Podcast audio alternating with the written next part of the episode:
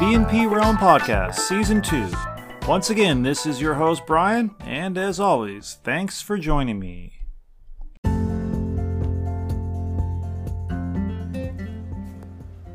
Welcome to episode 15. P is for Podcast Hodgepodge, cleaning up some spring files. All right, this is a super long one, so this is going to be just a short intro to another intro. So I'm cutting this short. I'm in the middle of the forest here, in the middle of different place than I'm usually at. So that's all I have to say. I just needed to record this little welcome to episode 15 and enjoy the show.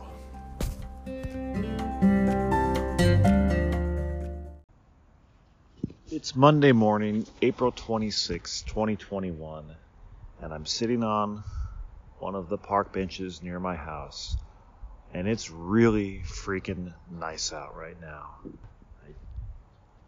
I, just finished my morning breathing and meditation, and the cover art of this particular episode is the view above me of the tree in full bloom with the blue sky in the background.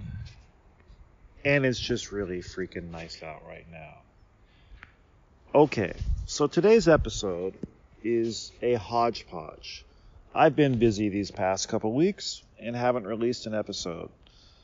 But I have been recording things, thinking, ah, maybe I will release an episode if I have time, but I haven't. So there are three separate clips beyond this one, and so today's episode is much longer than usual.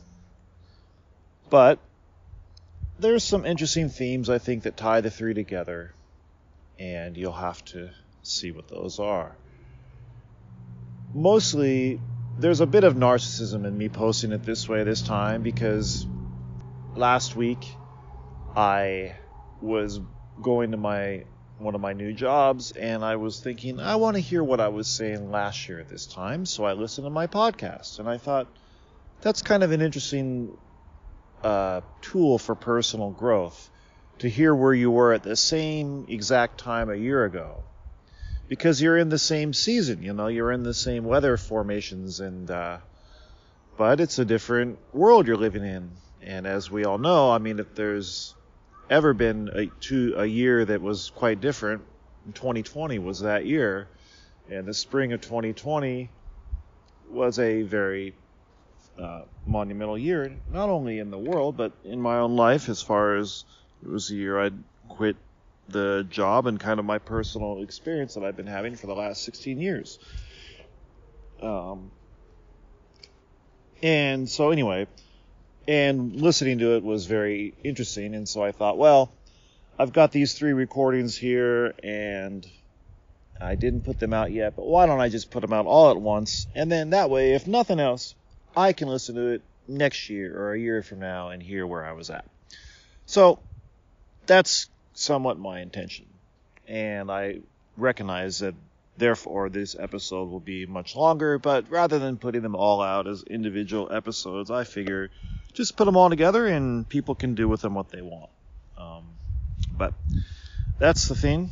That's the goal this week. And I think there are some interesting topics and I was going to go home and write out an intro to this, which would have been much smoother flowing, probably would have been more efficient as far as for you. I probably would have had more th- talking about the themes, but this episode is a little bit of me, you know, doing this kind of lo-fi, kind of on the fly lo-fi. It's really in the tradition of season two, the Riverside Rambler where I'm not taking the time like I did last year, where, you know, last year as I listened back to the April podcast, I realized like I was putting out a rather professional podcast at that time. I was spending quite a bit of time on it. I was scripting a lot of it. I was recording clips. Uh, and, it, and they're really good. I'm really proud of those. But this is a different beast, season two. And so, um, but I wanted to, last thing I'll share here, just to give you a little bit of overview on what you're going to hear. Um, every spring I seem to forget that I do this, but every spring I have a, a bout of depression at the start of the spring. And I was talking to one of my students last night, one of my Japanese students, and we were talking about how, you know, he kind of feels this too, and it is probably related to how here in Japan you have the end of the year and then the of the school year and the end of March and the beginning of the school year in April, and so there's kind of these endings and beginnings, and I think that's part of it. Uh, but I also think it's connected to this the change in the seasons. And one of the things that's hard for me about the winter or the springtime depression, as opposed to I have a similar thing happen in the fall, but in the spring, one of the things that's hard is I, I beat myself up for the fact that I'm like, what? Because I'm like, why am I depressed? It's getting nice outside. Shouldn't you be outside enjoying the weather? And you know, but the reality is, I think part of the depression that I feel is is that it is the changing from kind of you know dark to light. It's the change from winter to spring, and the change from uh, summer to fall are two of the kind of bigger changes. I don't feel like fall, you know, the change of fall to winter is December 21st, right? It fe- it's already because of the light in the air, it already feels dark. It already feels like winter. It might be not quite as cold as it gets in winter, but it doesn't feel like you're changing that much. Um, and same with summer, like when it, you know, the change from uh, spring into summer, which is you know June 21st. It's like the peak of the the light.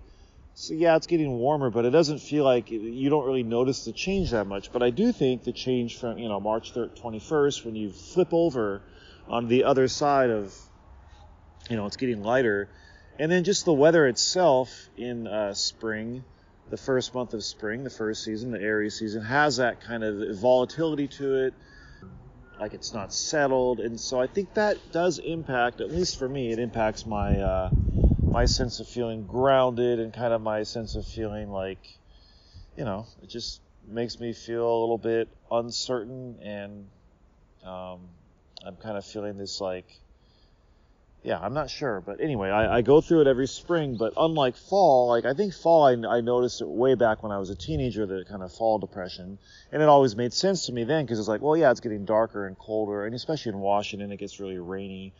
Uh, but here the falls are more nice, but and I don't suffer it quite as bad as I do did back in Washington. Um, but the spring, on the other hand, I don't think I really noticed it until maybe six years ago, five or six years ago, that oh yeah, I'm kind of getting depressed, right? You know.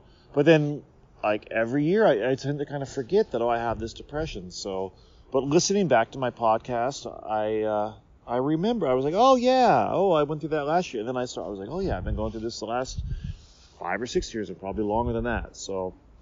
Anyway, that's a long-winded way of me saying that this podcast, this episode is, if nothing else, it's for me.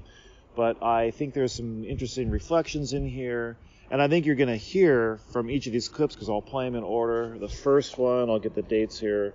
The first one, I believe, was recorded on April. I'm going to put these in the show notes. So April 12th.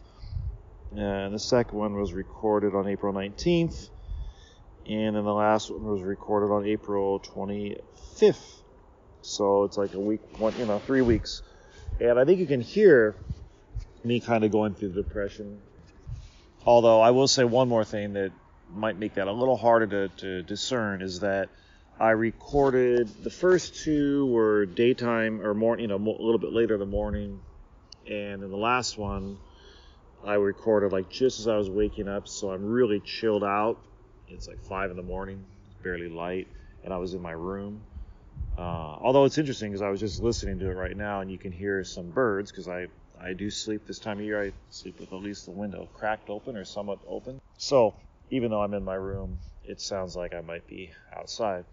Okay, um, I think there. This is an interesting podcast, and um, yeah, I'm sorry that I didn't take the time to write this out, make this more efficient, and kind of give you the overview, but I didn't, and so be it. But uh, the reflections are. Um, the first one, I'll just give a basic overview. The first post is kind of about uh, the masculine and the feminine archetypes and how I see them in uh, how our, in the culture wars. It's a very broad overview. The second one I, is a reflection on time, and that one gets a lot more more personal. And I think the second one you can hear the depression more. And then the third one is the one I'm listening to now, so I don't know everything that I talked about there, but it was more about uh, the question I asked was, can we love those in other camps? And I was kind of I'm reflecting on. Uh, kind of where I see the collective consciousness right now and some of my struggles with how to use social media and what my role is in all of that. Okay, that is the intro for the episode, and uh, enjoy. And uh, hit me back if you have anything you want me to talk about. And uh, you know, you know where to find me. Look at the show notes; the links are all there. All right, enjoy. Okay, the first clip is from Monday morning, April 12th, 2021 just past 9 a.m. Enjoy. The voice you're going to hear at the start of this clip is Lex Fridman from his podcast, the Lex Fridman Podcast, and I will link that in the show notes. Yes, I was born in the Soviet Union. The rest is details, but I grew up in Moscow, Russia. Yeah. But I came to this country, and uh, this country even back there, but it's always symbolized to me a place of opportunity where everybody could build like uh, build the most incredible things, especially in the engineering side of things. Just invent and build and scale and have a huge impact on the world. And that's been to me the that's my version of the American ideal, the American dream. The engineering perspective that is Lex Fridman, and he is a MIT professor and a podcaster. I don't know his details beyond that too much, but um, I want to speak to.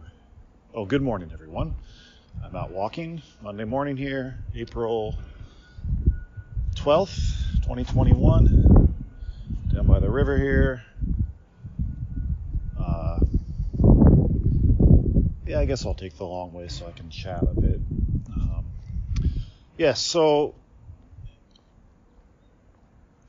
hmm, I didn't know I was going to record a pod or any bit, but I guess I feel I want to exercise my brain a little bit and try to improvise a chat about that sort of perspective on impacting the world through engineering. And what hmm. it's a very masculine um, energy archetype. That kind of concept. You know it's the scientific revolution. It's and clearly it works. I mean there, there's a lot of power to that. Birds flying off on the river down here below me. Um, we can see it all around us. I mean, I'm looking right now across the river from me. Uh, there are a bunch of buildings and things that weren't here several years ago. They built them. So engineers built these buildings and changed the reality. You know, not just for me and for the people who work there, but for the creatures that used to live in the fields that uh, were replaced or were you know, changed, reformed into you know, indoor environments for these giant buildings. And I'm looking straight ahead of me, and there's a construction, there's a crane, and they're doing some work on the other side of the river on the bike path that I use, and that got wiped out. They're working right on the spot that uh, the river took a big chunk out of the side of the bike path after the big typhoon here in October 2019, Typhoon Hagibis, and I discovered it. I, am I have a feeling I was the first person to discover that uh, missing piece of the bike path because I was biking the morning after the rains had stopped, like at 3:30 a.m. in the middle of dark. And fortunately, I was going slow enough that I didn't drive off the cliff and hurt myself or kill myself. Um, not a real high cliff, maybe. Uh, anyway, but yeah, they did some work on it last year and then opened the path up, and I thought it was good. But now they're doing more work this year, and apparently well, I won't say they'll be done, but I would assume they're going to be done with this construction by uh, when when this round is done in the late summer, fall. Uh, they're doing a lot of work over there. I'm looking right now. Anyway, those engineers are changing reality and changing the world. And yes, it's only a tiny corner of a tiny part of Japan, but it's changing my world. So I'm not denying. I'm actually saying that there's a lot of power to uh, what Lex just spoke, gave voice to. Um, however, here's where I want to. The reason that I wanted to talk about this is because I'm concerned that, you know, and I've long been concerned about this. My novel speaks to this. That as we humans do this to the world, hold on a sec, passing some people. As we humans uh, make these changes, and especially the big changes, if we're talking about, you know, I want to change the world. Well, does your is your blueprint the kind of world that the rest of us want?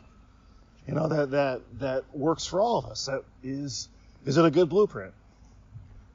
That's the main question. I think one would ask. Is it a good blueprint or not? And now I think there's a lot more nuance to the whole thing, to that whole discussion.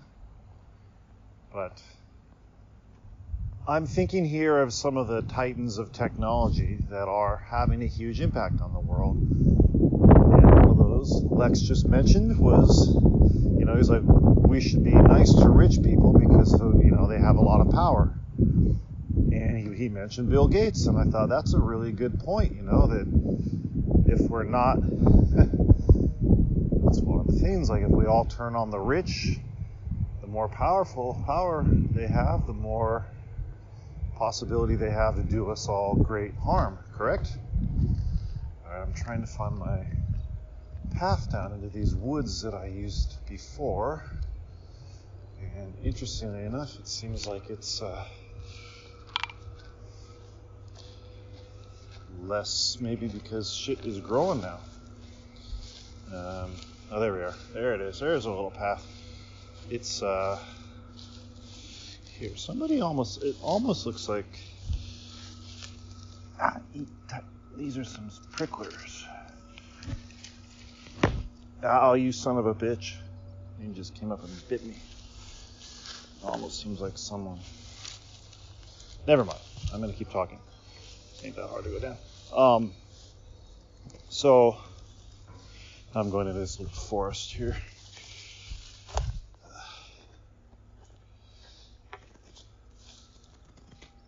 I'm thinking now, hmm, well, I've already started.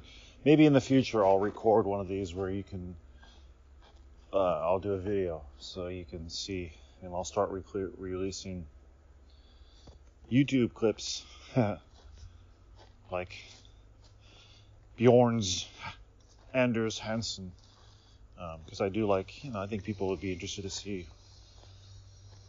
my environs and. Uh, you know, this is a cool little forest, manicured forest, pine forest near my house, and there's a woman over there, so I'm gonna keep. I'm gonna stop here, just chat. I don't think there's anything illegal about being in this forest. Uh, anywho, um, but yeah, so I have to get going back to my residence. I have some work to do. Although it's not that big of a hurry. So, okay, let's get to it. Let's get to the elephant in the room named Mr. Gates, Bill Gates. Um, yeah, like, I would say that my um, Well, okay, let me go deeper than Bill Gates. I have an instinctual, and I think this is the the archetype, the other archetype, like if we're talking in dualities, the masculine and then the feminine, the feminine archetype, I think, actually is becoming more. It, it, it's rising, and so this is why I think a lot of the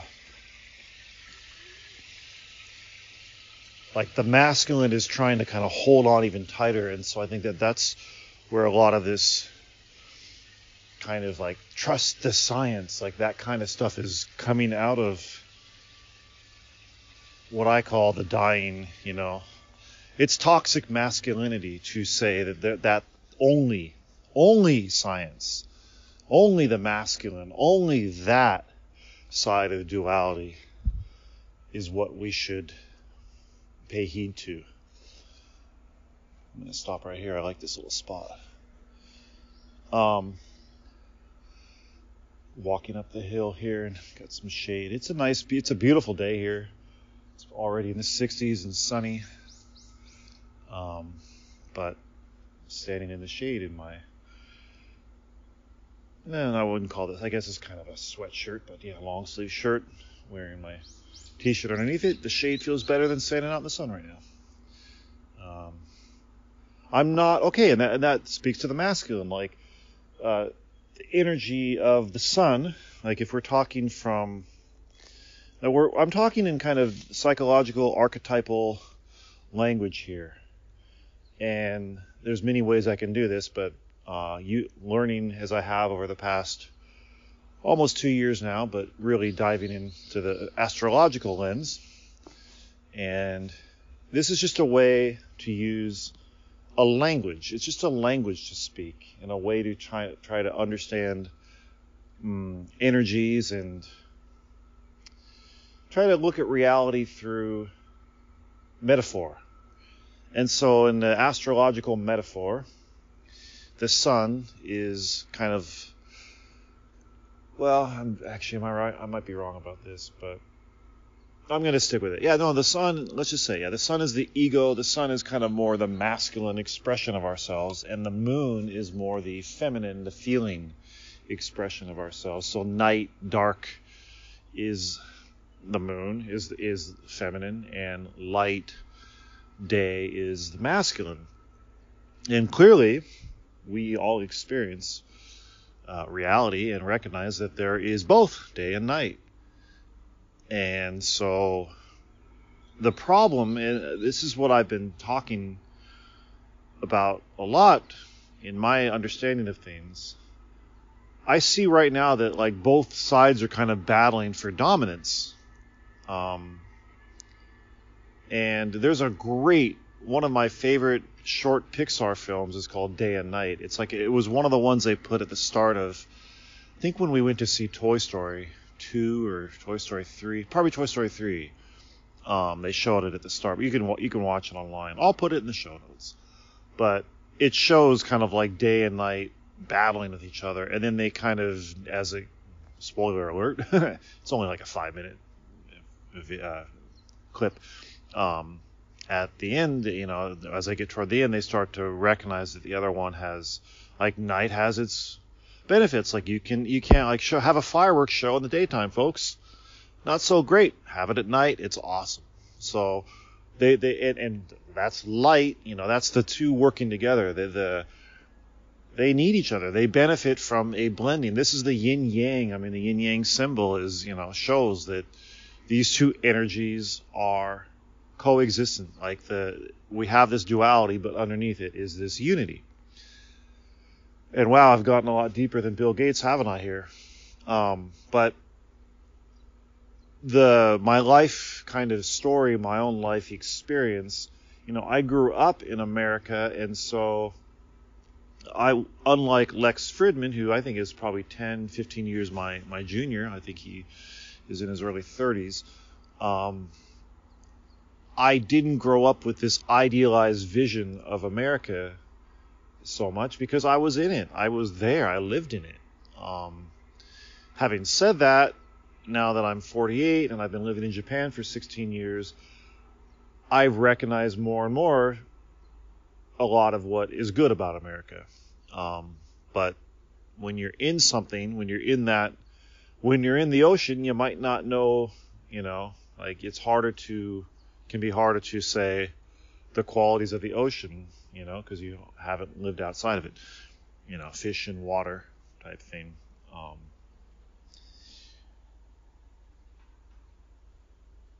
so if you're only in a reality that celebrates daytime, like okay, one thing here's what I another thought on this that I thought earlier. I was doing my meditation because I was sitting in the sun. I thought this. George Harrison lived in sun deprived England, especially, and that was what allowed him to capture the beauty of a sunny spring day in his song Here Comes the Sun. So by having that lack, having that, you know, his winters in England, and I very much could relate to that song as a little kid when I heard it because Western Washington has a similar climate to uh, England.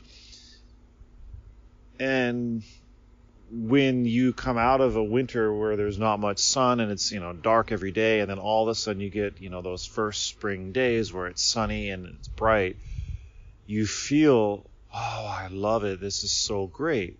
However i lived in los angeles for seven years and i had a good call, friend my call one of my best friends he was my roommate my sophomore year and then the first part of my junior year but then he uh, he transferred to the University of Washington. He was from Portland, and the reason was he missed the rain, he missed the dark.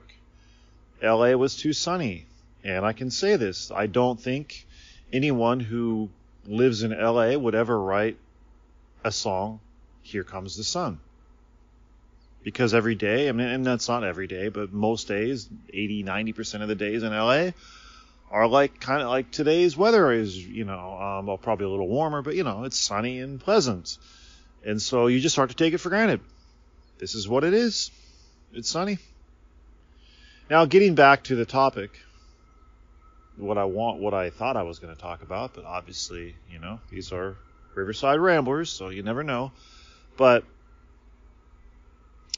a lot of the pushback, I think, on the Bill Gates, Elon Musk's, Jeff Bezos you know these titans of technology and a pushback on the kind of cultural narrative of trust the science. A lot of that is because we're seeing that as kind of it's led us into some of our you know a lot of the problems that this science is supposed to solve such as climate change. Um, well our civilization, which has been pretty heavy based on, you know, this technology and this progress, this masculine push into the world to engineer and shape the world, and has kind of denied the role of the feminine, you know, the patriarchy, all this and that. Like, why would we then trust it to solve these problems, you know?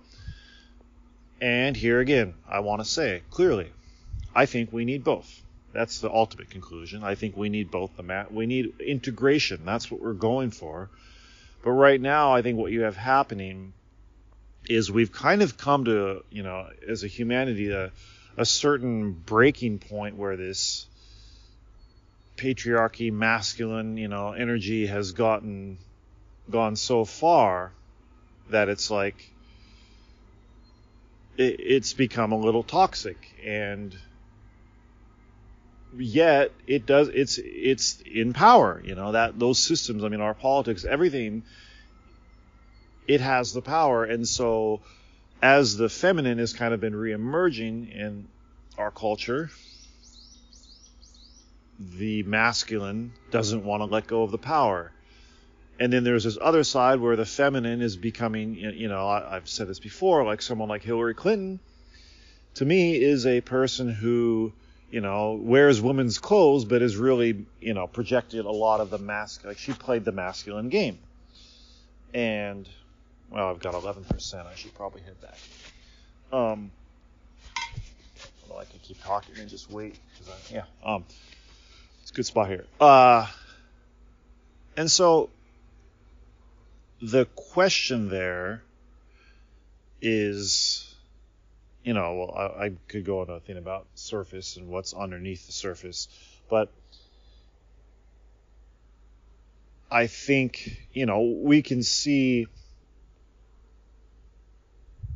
Okay, let's just talk about the fem- the negative feminine. I mean, the the idea that like, you know, we're going to use our subjective feelings, and that is going to be the only way we determine reality, and everyone must honor each other's feelings to the point where you know, if you say something that makes me feel bad, then you're an awful person.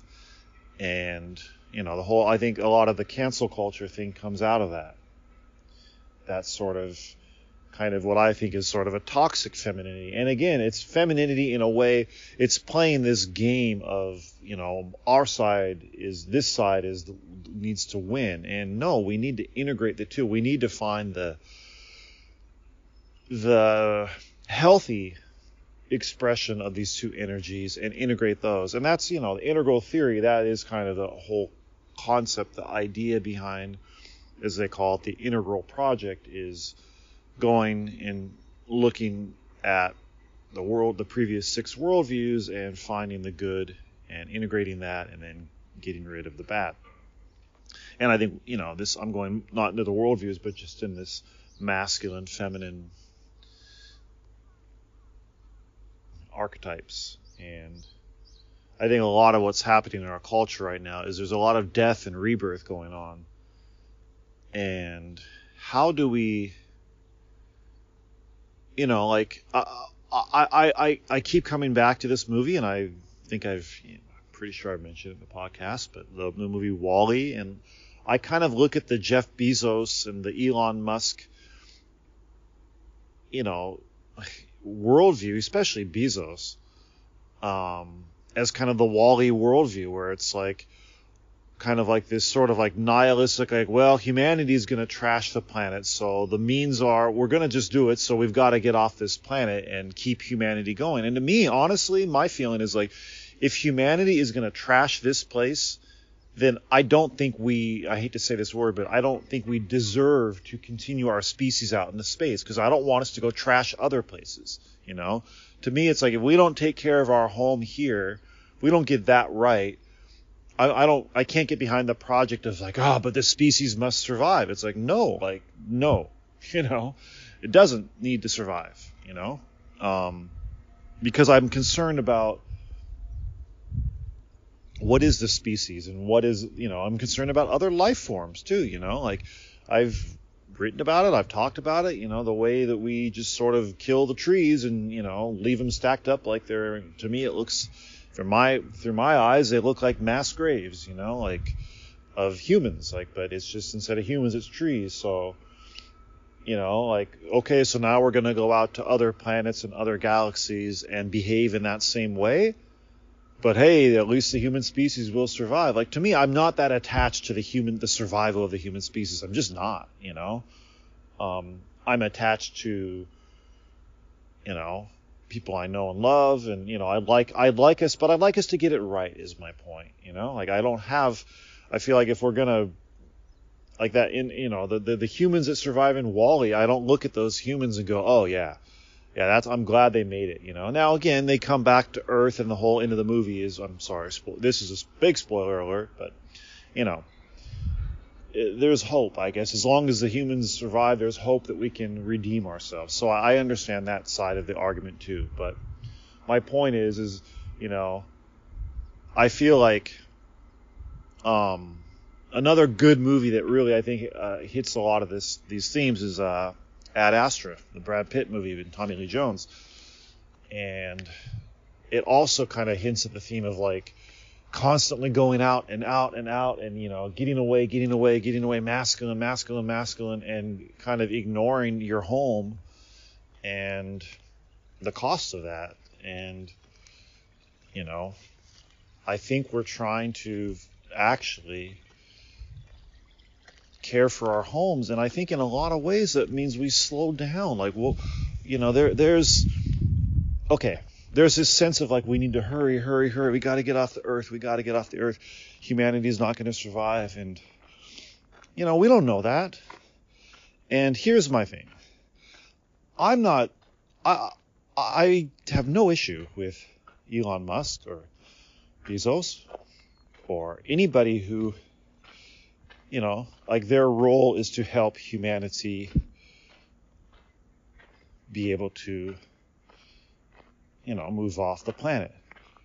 But if that's if the if the thing is is like if it's all encompassing where we all have to participate in that project, meanwhile the planet itself is not cared for, well then that's where I have problems. And I actually think that is the kind of deeper split that's happening right now on a psychological and on a lived experience level. I think some of us are feeling like, no, no, we're we're not interested in this moving on. And this I think this has been going on a while. And a book I want to read is The Time Machine by H.G. Wells because apparently the idea of kind of two races of people is explored in that book. Um, and I will, yeah, I, I listened to one of the reasons these thoughts are in my head right now. I mean, I've been pondering this stuff a lot, a lot over the past few years, but uh, the Astrology Hub podcast with Rick Levine,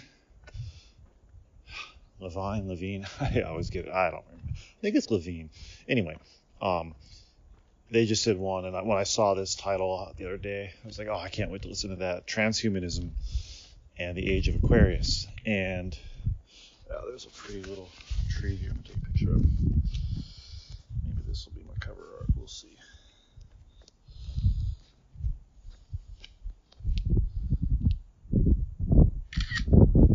See right now, the sun's really bright, but. Um,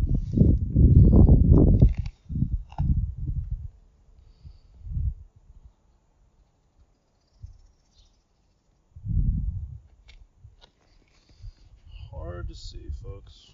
Sun's bright, and lately my glasses are just my eyes are not good for these glasses, so I can't. I like that. That's good. All right. Um.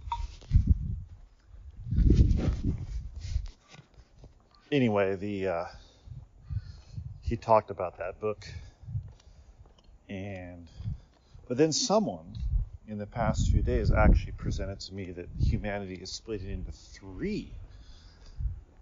Well, that's interesting. And it was like the digital, or like the world is split into three. Like the digital virtual world is another.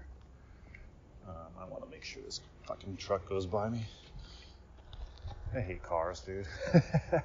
just because they're just so big and dangerous. Um, the other way.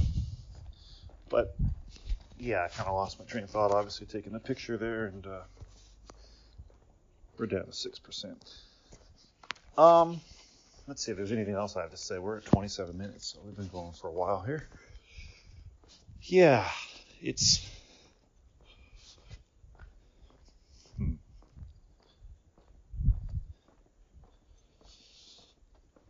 Yeah, I just uh, I'll kind of finish like with this that it's not that like if we if these two sides can work together like we I think we need people to stick around here and to stay and to do the work of caring for the planet and to do this slowing down culture. Um, and maybe that is what what's happening is that that will emerge. But right now it feels like you know, for the past, for my lifetime, we haven't had a real, like, as a humanity, I don't think we've had a great sense of shared what is our goal, what is our vision. I think that kind of fell apart in the 20th century. Like, I think after World War II, there was that, you know, kind of you look at the 50s and 60s and you look at like the World's Fairs from then, you know, and you watch the newsreels back then, it was kind of this science and, you know, the masculine. It was like we still believed in that and in the American dream and a car for every family and, um, and that, that mythology still kind of exists, but it's taken a big hit. And I think it's because it needs to take a hit. It, it, we can't, I don't think we can have that as the one vision because, again, I think it, it's destructive. It will destroy our biosphere if we go straight into that consumerist technological society. And so there's been this pushback, and I think, you know, as much as postmodernism gets critiqued from an integral perspective, postmodernism is what gave us the environmental movement. it's what brought that back into our awareness that, hey, maybe this desire for endless growth and, you know, a kind of that model is not not sustainable. It's not one that will promote a healthy lifestyle. And so yeah, it's uh it's not easy being cheesy. Uh, I'm trying to find a way to walk back to my house without walking down. Oh, there we go, down this main road. Anyway, we're getting out of time here, so I'm going to close this. Um, yeah, and I think I'm, I'm obviously, by the way, I'm kind of rambling here, having a little trouble coming to a conclusion, and we're at 30 minutes, so we're going to end this right here. I didn't really get to, but yeah, I'll just, well, I don't know if I need to say this, but this is just some of my concern with kind of, you know, and I don't, I, I feel like a lot of the cultural conversation is so simplistic and it, and it doesn't really get into these depths at all. And so, and it's so, again, here, I'll just say this is another, I don't know if this is masculine, but it's the digital, it is the kind of, digital binary, you know, the zeros and ones um, kind of perspective where there's either or. And it's like either Gates is the savior or he's the persecutor. And it's like, well, you know, maybe not. Um, that's pretty simplistic. Anyway, uh, and, and you know, I don't know. Again, I don't know if that's masculine, but I've read some interesting things here. I'm actually going to read this thing that a friend sent me a few months back, and uh, we'll close with that maybe. Just some interesting food for thought.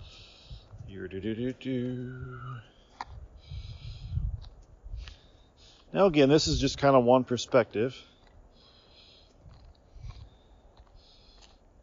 Uh, this is my friend's thoughts. Yeah, I don't know. Somebody named. Yeah, I don't know who who wrote this, but uh, it says. Uh, here, I'm just going to try to sum this up. There's a, I had a strong feeling that what we are experiencing is a dark quote consciousness unquote of AI attacking us and fighting for its own existence. What could we do about that? This morning, I don't want to read that part.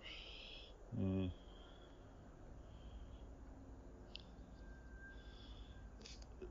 Okay, a negative thought form, AI thought form, egregore. It's feeding off our negative emotions and polarizing us. Since it is a digital egregore, it is exaggerating polarization, as digital code is either 1 or 0, black or white, on or off. Um, and how do you neutralize this? You beam love and good cheer at it. Now, okay, I just wanted to bring that up as like, you know, I, I do wonder I why because I I've you know I've seen this my whole life and I've been on this kind of war against either or, but even that is a either or like there you know. I think either or it is a useful perspective. It can it can have its you know like it's a framing we can use. Like do you like this or this? We, I do that all the time in English class. Um, but both and seems to me a more accurate encapsulation of reality. Although again, I guess maybe not. Maybe not. Now that I think about it, because we have night, and night isn't either. Is it night? It's day right now. It's not night. There's no both hand going on right now. It's full on daytime. So, um, but I think what it, what the both hand is kind of, it's like the deeper perspective. It's like there's night, there's day, but or there's not there's darkness and there's light, and the two sides, the two things make up the unity, the deeper, the both and, which is 24 hours day, you know, reality. So, yeah, I don't know if there's any grand point I can get to with all this, but other than to say that I just think we, the integration of these two things, and I, what I'm finding so challenging right now is just how much it feels like people have set into these camps, you know, of this and that and this and that. And I'm just like, I can't really, I can't really find myself at home in either place because I feel like both camps bring up good points. But, you know, from both sides, I'll get people, oh, that's both sides. you know, I'll get that. And you need to pick a camp. And like for me, if, if you're going to ask me, I'll just say uh, if I'm going to have to pick a camp between sticking it out on Earth and take it. Oh, there's a snake here. Wow. There is a snake right here in the road. Hey, buddy. Um, I'm going to do the, I'm, or, or taking off, you know, the techno, and I'm going to go to the, uh, here. Probably not going to use that as my cover shot, but hey, buddy. I'm going to go buy you.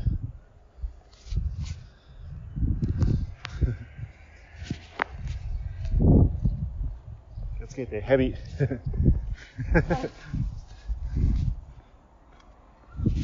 anyway, I'm uh, done yakking here. Uh, oh yeah. Okay. Anyway, uh, you don't need to hear me talk about that. But uh, yeah, I'm. Uh, if I have to choose the camps, and I'm, I guess I am choosing the. You know, go it slow. Let's care for. Stick. I want to stick around on the planet. I like this planet a lot. I think it's pretty kick-ass. Um, but and I don't, and also the camp of I don't want to be at war with those that want to take off. Like I think both are necessary, and so I don't want to wish ill on the other side or oh they're demons for wanting to do that or whatever. You know, like I, that's that's one of the big things I'm pushing back on right now is this whole demonization of people who are not in quote unquote our camp. Okay, thanks for listening, and uh, check with you on a future episode.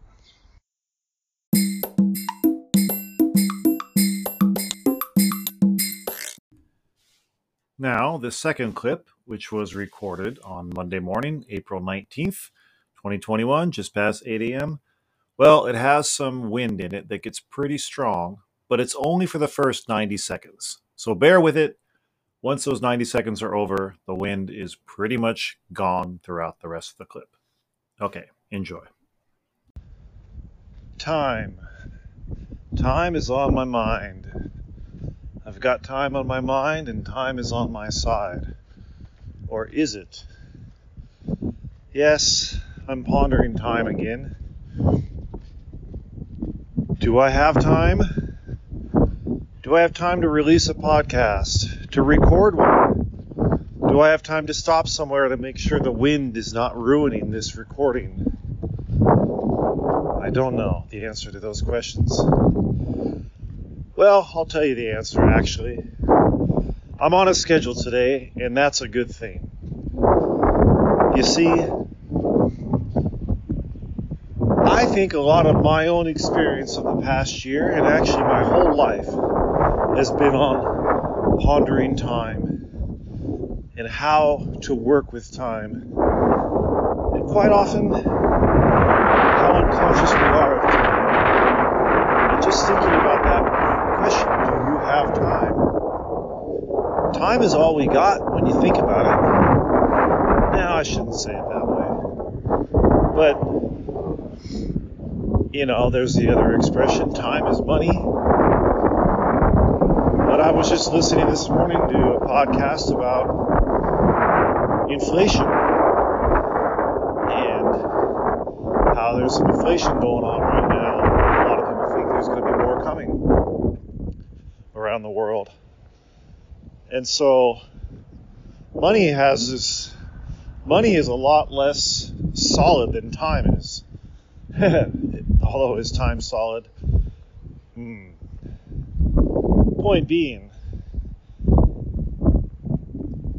time we can say, like right now, you know, every day there's 24 hours in a day. And that's not going to inflate or deflate, I don't think. Um, and we can measure that in many different ways. I mean, in fact, back in college, one of my uh, favorite nights that I remember having was my freshman year, discussion with my friends my brilliant idea that we should go to a 30 hour week, eight days a week. And basically, I was trying to give us more time because I felt like we do a lot of running around.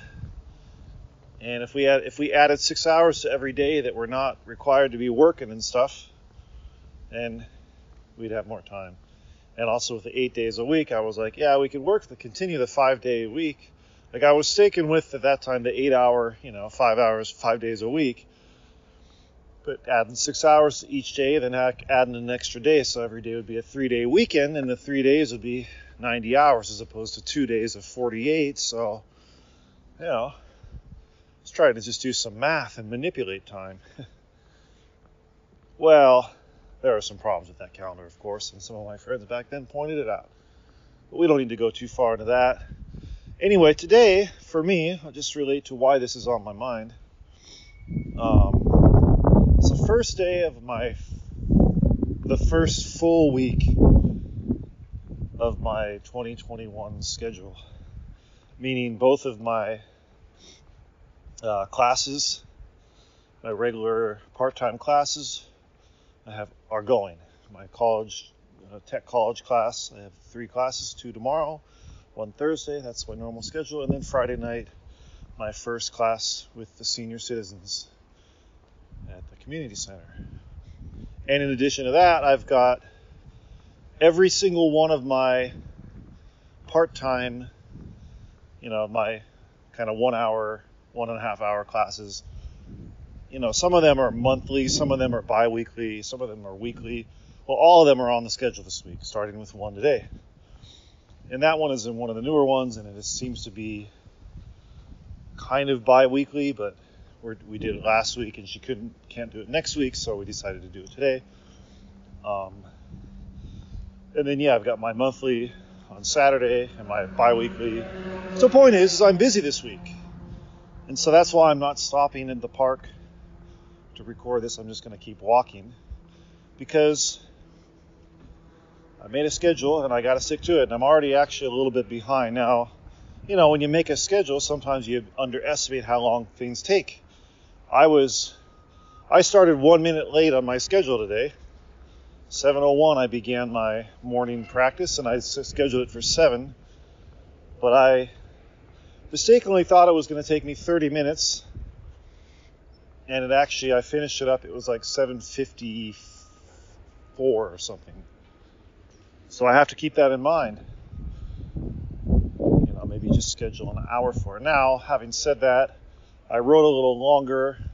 Onto I have a page on there that I keep kind of a journal. I wrote a little longer because today is the last day of the month, meaning it's the last day of the astrological Aries season month and uh, so I wrote a little longer. And also, I had kind of a well, I'm having a little bit of a breakthrough. I am actually going to allow myself to stop here at the park. Look at that. Um, because you know, well, I, I want to stick to the schedule, but the thing is, is the schedule. As long as I'm moving forward and being productive, and I'm not procrastinating with stuff that isn't doing what I feel needs to get done. And I won't stop for too long, but it's easier to stop and talk and sit, and it is pleasant out right now. Today's weather should be in the, well, it is, oh, we're in the 50s right now. It's just past 8 a.m. Take out the trash. Something you got to do. Schedules, you know. Um, and it's supposed to be in the mid 60s. It's a little windy today. Yesterday was crazy wind, and then the day before we had a full on day of rain. And tomorrow is supposed to be warm, got near 80 degrees. Uh, I think it's the least wind impacted. And hopefully, this hasn't been too wind impacted. Has, maybe I don't release it. Okay, so I'm getting near my bench here. Uh, but back to time. So I've been kind of, you know, I'm not a big, I, I haven't been a person who has been, wow, the tree is really, really in full, getting in full leaf right now. Beautiful. Uh, I haven't been a person who's been really super influenced by Jordan Peterson or read a lot. Haven't um, I've dipped into some of his books. I actually do have the book Maps of Meaning on audio, uh, which probably was a mistake to buy it on audio. Um, bless his heart, but I, you know, like Jordan's voice, I'm not a big fan of his voice, and you know that's just the way it is. Uh, and he reads it, so. But anyway, I, I brought him up because, you know, he one of the few interviews that I heard of him in the last few years that really resonated with me was when he was on with Russell Brand, and that was the first. That was like 2018, and that was the first time I was like, "Oh, this guy has some value to add." Like up until then, I kind of only heard of him as just you know, you know, I knew about how he was involved in the culture wars and stuff, and a lightning rod basically. Um, so anyway, he was on with Russell again this weekend, this weekend, as the British would say, or some British would say. And Jordan mentioned something that I I've heard him mention maybe a few weeks back because my another friend of mine had started a Jordan Peterson memes Facebook Messenger group, and I think I saw him mention in, in, in there, which is that, and I've done pretty well with this, but I think it's hard not to do it unconsciously and that is this don't compare yourself to others. But the second part of that is compare yourself to how you were yesterday. And he was talking to Russell Brand about this, and he was saying how this is a, a fun path, and this is a, you know, you don't know where this path is going to take you. And I realized it as I was thinking about it. It's just, it's basically the path of self improvement, right? Like, did I did I get better today? And I have a mantra, mantra. Not sure how you want to say it, but that my life coach, the same person who gave, who has started the Jordan Peterson memes uh, thread, gave me, and I've had trouble at times kind of buying into it just because it's like I haven't, you know, like for me, being authentic means like if I say something, I want to feel it. I want, I'm not going to just say bullshit. So I have trouble. The you know the fake it till you make it kind of idea is hard, you know. But the the mantra is this: I am successful, and I'm becoming more successful every day. And that's you know that's a self improvement mantra, right? Like, um, and you know, I've in the past, I was gonna say month. I'll just stick to the last month because I'm thinking about this past month, but uh, it goes longer than that. This goes this goes for the last few years. Like my own life has not felt very. I've had a lot. I've been struggling with a lot of doubt. You know, you could call it midlife crisis or whatever, but you know, I've talked about this on the podcast before, but my marriage is basically non-existent um, and I'm kind of in a codependent relationship uh, financially. Uh, you know, I haven't been working the last year and, you know, just doing these side jobs or whatever. And I'm not financially able to move out right now. And, you know, and meanwhile, my kids and I are not as connected as I, you know, if I thought back to my life younger days, like what would my relationship with my kids be like? Um, it'd be a lot more connected, and you know, that has to do with the fact that I haven't learned Japanese very well, and they speak Japanese, and I haven't taught them English very well, and so, you know, and there's more stuff to it, but you know, so on the on the family level, I feel kind of like a failure at times, you know, um, and it's hard for me to say that, but that's how I feel, you know. And then on top of that, I feel like well, you know, I moved to Japan, so I naturally distanced myself from my family back home. And then there's some issues going on. You know, I've talked about this before with my with my brother, um, and you know, we've never been super close, but in the past year, the pandemic, politics, and all this stuff has kind of separated us more. And I don't feel like that's been reconciled, even though I've tried. So, you know, I don't feel very comfortable in the sense of family. And um, next up, there's work. You know, I, I don't, I'm not sure my role in the world. I'm not sure what I'm supposed to be doing. And I had this experience when I started, you know, I started this new tech college job a couple weeks ago. Done four classes, and the first class was really good because it was like, okay, I'm back in this saddle and everything's going good, and uh, but I think it was the second or third class I had this experience where I was walking around. I was like, oh, I'm doing this again. And, you know, I don't know if that's a hangup I have, but I think it's a transition. I don't I don't feel that, you know, this job of teaching English to Japanese teenagers is why I'm here, you know. Um, However, having said that, I've committed to this job and I want to do a good job. And I've always been a person that no matter what work I've taken on, I've always felt like a strong passion to be a really good employee and to give it my all. And so that's what I'm going to do.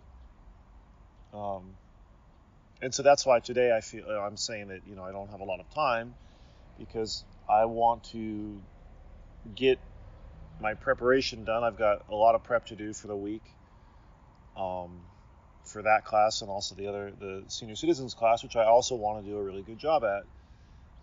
And my goal here is to get like make today a really productive day. And then tomorrow morning I have the two classes, my my tech college classes in the morning, and then the afternoon is supposed to be really nice tomorrow and if I get everything, you know, if I get myself in a good place and I go to bed tonight feeling like, all right, you did it, then I can just go and I can actually, I'll really enjoy the classes tomorrow because I'll, I'll feel like, you know, I've gotten, I'm where I'm supposed to be. And then when I'm done, uh, at noon, I have, you know, a little bit of stuff to do to prepare for the Thursday class. And then I can get lunch and then go play around the park golf. Or maybe just go down to the river. I'm not sure, but um, it's going to be really nice. And tomorrow afternoon, I'm going to give myself the afternoon of to relax and enjoy myself outside. Because I haven't been doing that lately either. I've been kind of I've been spending a lot of time indoors. I've been feeling kind of disconnected, depressed. And for me, I define, you know, as I've gone through this bipolar stuff, I define, like, for me, the bipolar spectrum is one of connection and disconnection. And like that framework for me really works well for addiction as well. Um, and so when we feel disconnected then we're going to find ourselves latching on to things whatever we can to reconnect. We'll connect to whatever is in our environment whatever is available um, i think that's kind of a natural human instinct and so Um, but you can go further down into the disconnection too. Like that goes really deep.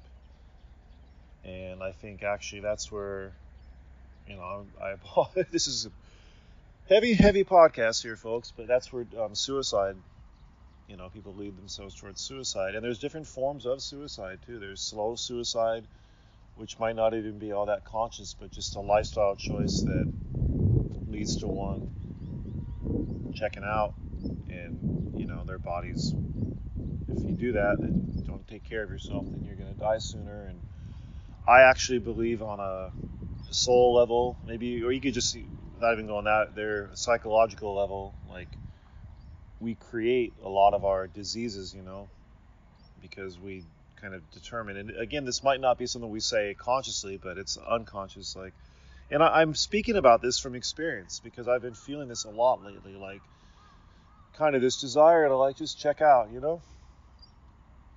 And uh, that's hard to say. That's hard to say.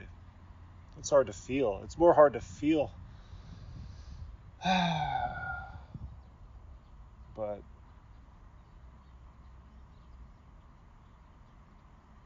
yeah, I need a little break before I say anything else because that's pretty heavy. And I haven't been allowing myself to feel these feelings lately. You know, I've been kind of distracting myself and, you know, it's, uh, it's an easy thing to do. It's a lazy thing to do and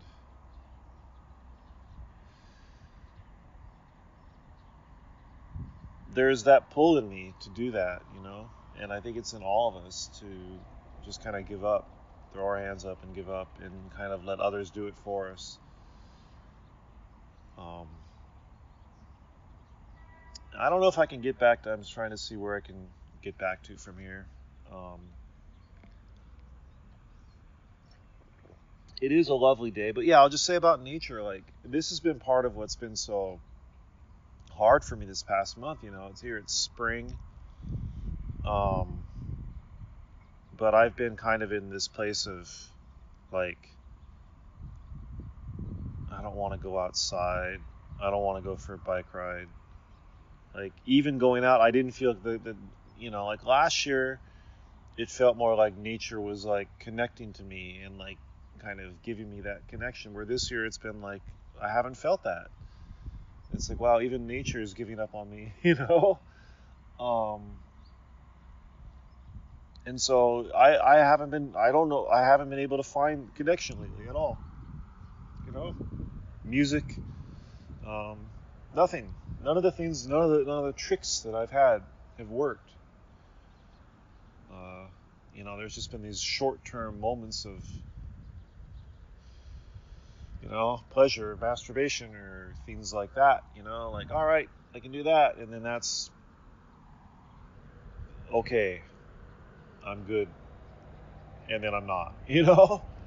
Um, distracting myself with watching something on YouTube or, you know, like, but anyway,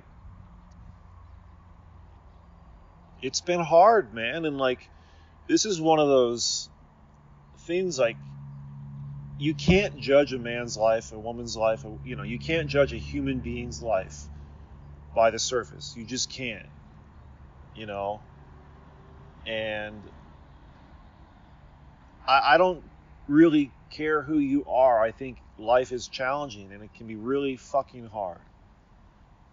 And you know, like you might look at someone and people, we put on a really, we all wear masks, you know, like we're wearing actual physical masks right now, but we wear these psychological masks all the fucking time.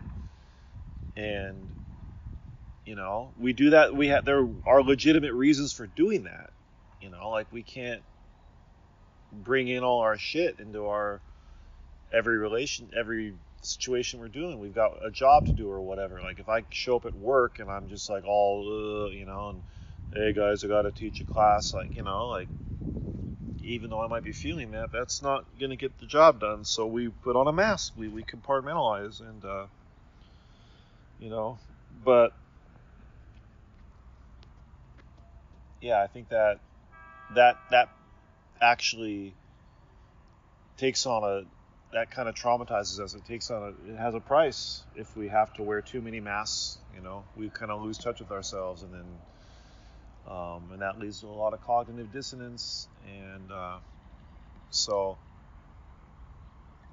yeah. So lately, I've been just feeling kind of like, you know, a lot of what's the point, a lot of that kind of just okay, what do I have in front of me? I'll just try to get this done. And you know, there hasn't been a lot of joy and pleasure in 2021 for me. There just hasn't. There hasn't been that. Um, but and I'm gonna, I'm, we're, we're in the depths right now, folks, and I'm gonna bring this back and leave with some positivity. Um,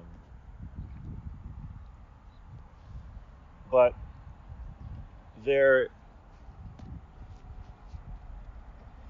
the little things the sticking to a schedule and like okay maybe the world will go and is going and has been in i was going to say hell in a handbasket maybe the world you know is going to fall apart maybe maybe maybe we don't know but I can't, you know, that's back to that stoic serenity prayer. I can't control that. All I can control is my experience of it, you know, my my working my my walking through it. And that's what I'm going to do. I'm going to just focus on being the best me I can. And that means sometimes I have to be compassionate to myself. You know, there's some. By the way, nature is coming back to life. There's some bugs floating around here. I don't know what that guy was. He's like a black. He looked like one of those uh, Star Wars, um, Darth Vader's Tie Fighter. I don't know, but it was black. Whatever, doesn't matter. Wasn't a mosquito though, but it might be like a black mosquito. Whatever. Uh, nature's coming back, and pretty soon I won't be sitting at this park bench doing this because it'll be just buggy and hot. And, yeah. But right now it's still pretty nice. Um. But getting back to the scheduling and stuff, it's been hard for me. Like you know, I thought I thought what I wanted last year was like, oh, I want to live off a schedule. Like I'm so tired of being at this, you know, every day I got to get up at this time and I got to be at work at this time and I, you know, being on the clock. Um, and yet, that lifestyle makes things kind of easy in a way. You know? Okay, it's seven o'clock. I gotta get up. I gotta be there at eight. You know, you don't. There's not a lot of reflecting, and you don't. You know, the control is kind of like you've already you've you've gave you set it. The schedule's been set. You know. And but when you all of a sudden decide, okay, I'm to get off that thing and try to be kind of an entrepreneur of sorts, And all of a sudden it becomes a lot more up to you, like how you manage that time and how you. And uh, I'm not, I haven't, you know, I'm 48 years old. I've never, I've never done this before, so I'm I'm talking myself into having some compassion for myself here, which is good because I don't think I've been, you know, I can be really, really fucking hard on myself, like really hard on myself.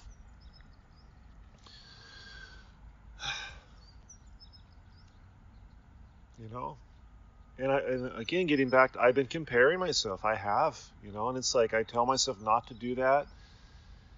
And I've kind of chosen a lifestyle where I shouldn't do that. You know, I, I chose this path it's been pretty different in you know than 98% of the way the world goes about things and you know what we're kind of told I in my 20s I was like nope fuck that I don't want that um, and I kind of gave that up at age 25 um, so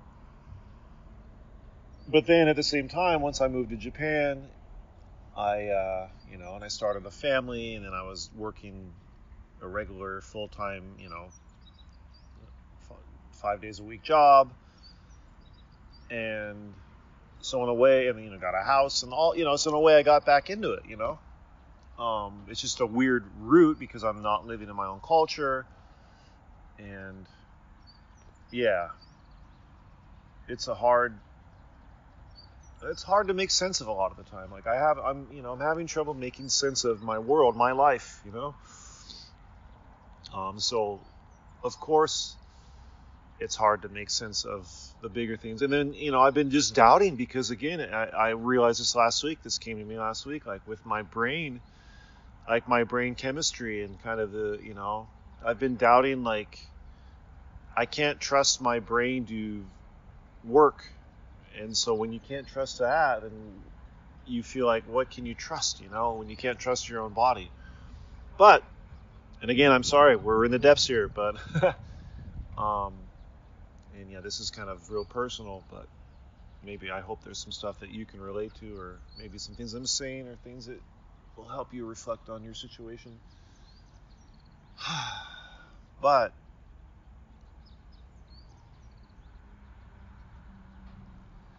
if we, if I can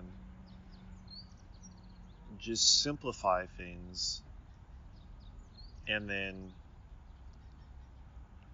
focus on what's in the now, what's right in front of me, and then make some little schedules, set some goals for the day, set some goals for the week, for the month, for the year. And I'm kind of talking myself into this, folks. I haven't done this so much.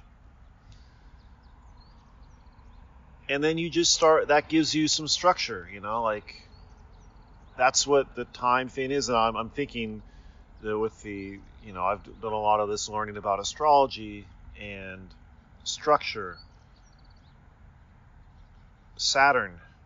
Uh, anytime I hear words with ST and I know structure is a really good one, like I think of what I've learned about, you know, the archetype of Saturn, and Saturn was Kronos in Greek, the Greek gods, and Kronos, you know, chronology is time, and Saturn is about time and the time we have in our lives, and you know, um, and interestingly, my my own like chart, my my natal chart is very Saturn like it's a big part of my chart because I'm a I'm a sun sign Capricorn and Saturn rules Capricorn. I'm also a moon Capricorn. I'm a Jupiter Capricorn. And then the last thing, maybe, you know, from the evolutionary astrologer's point of view, the most important thing, uh, my north node is in Capricorn. So that means like the direction I'm supposed to be working toward is towards a more Saturnian structured lifestyle, you know? And I'm supposed to be leaving behind like the safety module, um, the comfort, and you know, that's the cancer uh, perspective. And I, am very much minimizing this here. I don't want to go too deep into that, but um, and so it makes sense to me. I mean, you know, like well, well before, like I would say, I, I would say my fascination of time goes back to when I was a little kid. Like I've always loved time travel movies, and I've always just had these interesting ponderings about time and the nature of time, like, um, and the song Time by Pink Floyd. I mean, well, interestingly, I put I typed in time to find the version I played here on the podcast, which I'll play the full version of it at the end. Um, but the start that you heard, the Easy Dub All Stars version of the Pink Floyd classic Time. When I typed, I just typed in time on my Apple Music, and I, I, I couldn't. I was scrolling. There's so many songs with the title Time in it, you know. Um, it's obviously a hugely, you know, like a big giant theme of human existence and life. And so I'm not the first human being to sit around pondering the nature of time. Nor will I be the last. But anyway, speaking of time, I probably should start walking back. I've, uh, that's fine. I've set myself in a I, I, I reversed my course today because I didn't want to walk by my kid's school. So um, now I'm thinking like I'd like to walk down by this riverside path. No, I, I'm gonna go that way, but I can't use the main path yet because they're still doing this construction on it. I, you know, like, uh, will they ever finish? When will you guys finish this construction? Like they've been working on this riverside path for like five years now. Um, but it, it looks like they're kind of in the in the in the tail end but boy, things can feel like they move slowly here in Japan sometimes. And maybe that's why I moved here, you know, if I'm going to reflect back on myself in time, because uh, I like, I, I, I kind of feel, you know, the U.S. culture, the go, go, go culture, like doesn't feel natural to me. It doesn't, to my rhythm, to my rhythm. I don't want to speak to everyone's rhythm. People are different. Um, and like with the whole the pandemic and kind of the responses and stuff, like you know the U.S. like for example in the teaching realm, which I'm familiar with, the education field, you know it was like instantly the teachers were teaching online. Where here in Japan, most you know the public schools except for what I understand, like my friend Dan mentioned this in my interview with him. Uh, maybe in some places in like Tokyo, um, but basically the public schools are, you know, in my town here. Nobody did online teaching. They just took like three months off last spring, and the kids had homework and stuff, and then they brought it to school. And then in June they started up again, and they've been teaching in school ever since. And now I'm seeing Oh, it's frustrating. Yeah, I don't want to go into that. I was going to say the Olympics. They're talking about canceling it, and like I saw some report last night saying, "Oh, you know, it's because Japan has mishandled the pandemic," and I'm like, who hasn't mishandled the pandemic?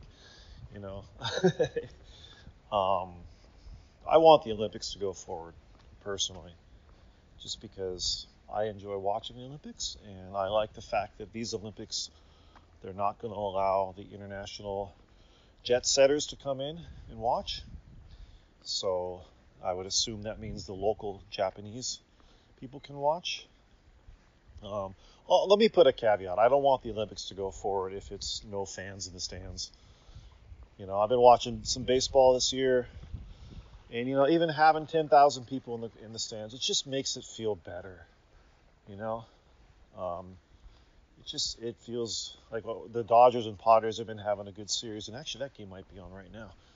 I should get walking here, folks. Um, and you know, there haven't been that many fans in the stadium, but it's been loud and like the intensity, and it's just so much better than having cardboard cutouts and you know pre-recorded cheering and stuff. Because you know, like the Dodgers and Padres, like you've got fans that come down from LA, and so you can hear fans cheering for the Dodgers. But last year it was like you'd only get the cheering for the home team. and just yeah. Anyway, but uh, anyway, I am out of time. or am I? I think I'm right on schedule. Really, this was good. I hope this came out okay. Uh, but yeah, I'll say to kind of end it because I, I wrote this on my little journal this morning that for me, this does get back to my astrology, Capricorn, the Saturn theme, the effort, like delayed gratification, that's what I'm going to be doing this week. The effort is what makes the whole thing worthwhile. You do it, you work hard at it, and you feel good. That's like the good feelings that I've been wanting. The reason I haven't been having a lot of them is because I haven't been putting in a lot of effort lately and I realized this, you know, I stopped doing my biking every day, and you know, like 2020, despite all I was going through, pretty much through that year, I biked, you know, 30 kilometers, 20 miles a day throughout until near the end of the year. And I, I was kind of like, this is something I've committed to. I'm going to do this. And that kept me, I'm sure that kept my being in a lot better health than I would have been had I not done that. Um, but yeah. And I'll say one more thing to, just to compliment myself. I'm coming up on like this week, a couple days late, uh, Friday, I think. Interesting, the day I start my senior citizen job. That day, will be six months since I quit drinking and taking the cold medication. And I'll tell you, folks, I've had a few times I was really close. Last week, I was, I actually, for the first time, I actually stopped in the alcohol aisle and I was looking. I was like, yeah, grape chu-hi sure does sound kind of, it looks kind of delicious, but then I couldn't find the one I wanted. I was like, all right. And then I, I keep what I keep doing to myself is like, this is where I'm taking advantage of the laziness. I'm like, it's easier not to buy it. so then I don't. But I looked and I looked at the cold medication too, you know, like it was just like, because there was that feeling of like, well, if I'm gonna give up, then why why not feel, you know, why not enjoy myself, you know? Um, but I know that doesn't really work. So anyway, I'm glad I didn't, and uh, I'm coming up on that. But yeah, it's hard. It's challenging, but I feel like the effort, I'm to put in the effort. Today I'm to get stuff done here, go home, and uh, here comes the wind. So I'm to stop right here as I go by the school. So thanks for listening, and I'm not sure when I'm putting this out. Gotta get my other stuff done, but try to get it out here in the next few days. All right, take care, everyone. And uh, I'm gonna play at the end of this. I'm gonna play that full song, "Time." by the Easy Dub All Stars. All right, later.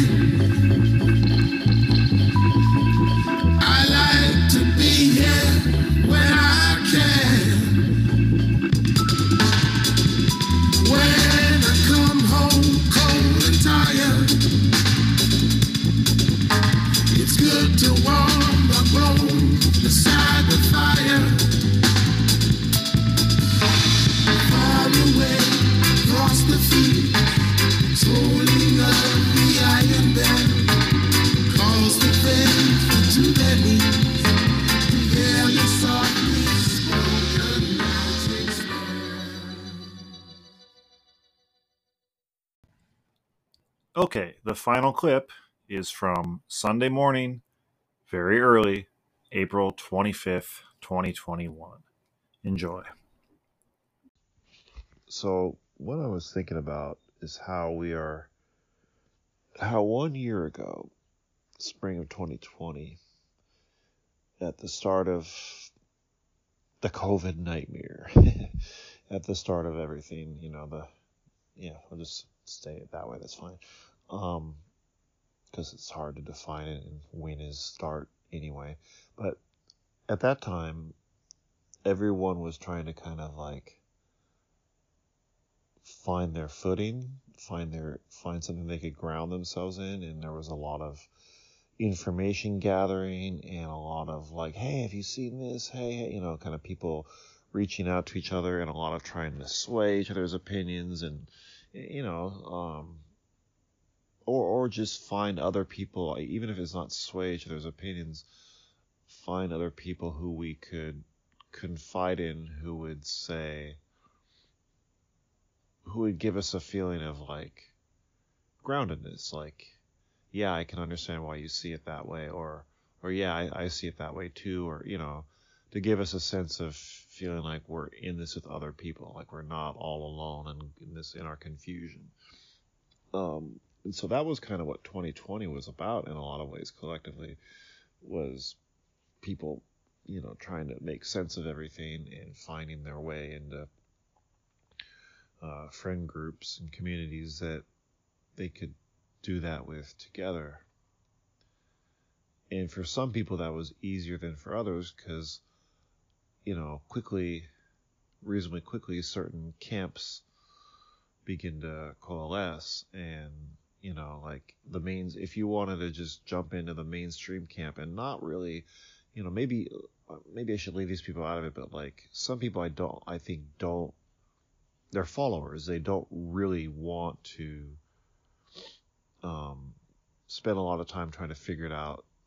You know they're for whatever reason I, I won't make a value judgment but they're not you know they're busy with whatever or it's just not their personality type whatever. But they, for whatever reason so they just look for maybe where their friends are going or um, what the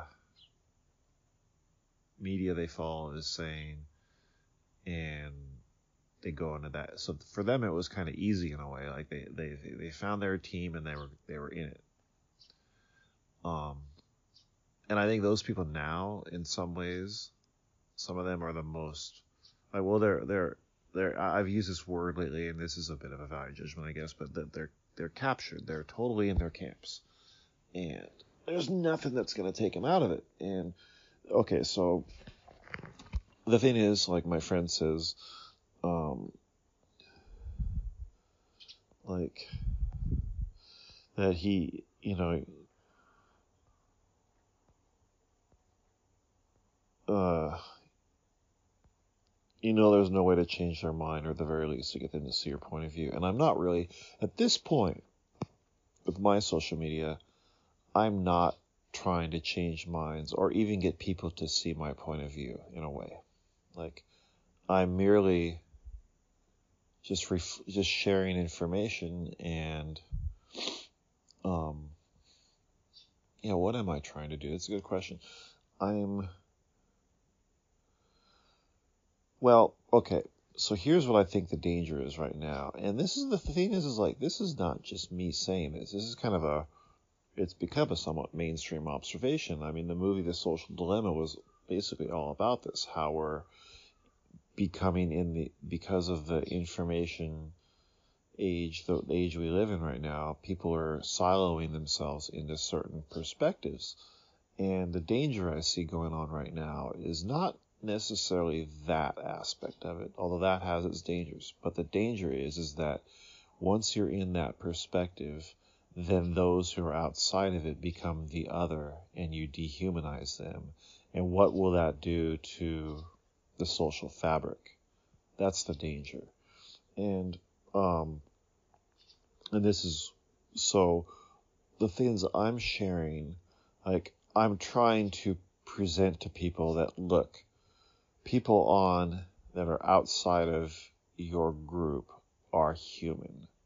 And let's see them that way. If there's anything i'm trying to get people to do that that would be it.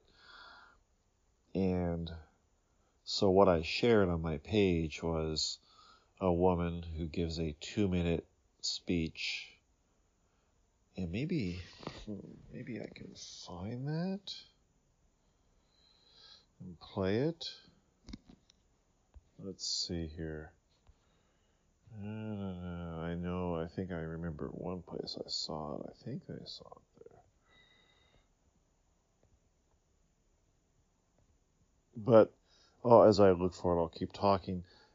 Uh, so, this friend we're talking about here, you know, he sees anybody that kind of you know, that doesn't wear a mask, like, oh, they're selfish and they're, you know, like, they don't care about others. And it's a very dehumanized, you know, like, negative perception of that, but that is what the narrative kind of is because, you know, as, okay, here, I found this person.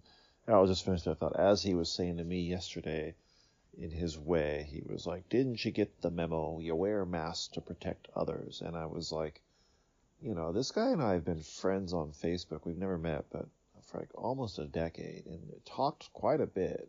he knows I live in Japan, and it's just like it's like when he's talking to me, more and more I feel like he's forgetting who he's talking to. He's just kind of like, you know, he's put me into a caricature and in a, into a camp, and he's talking to that, not to Brian.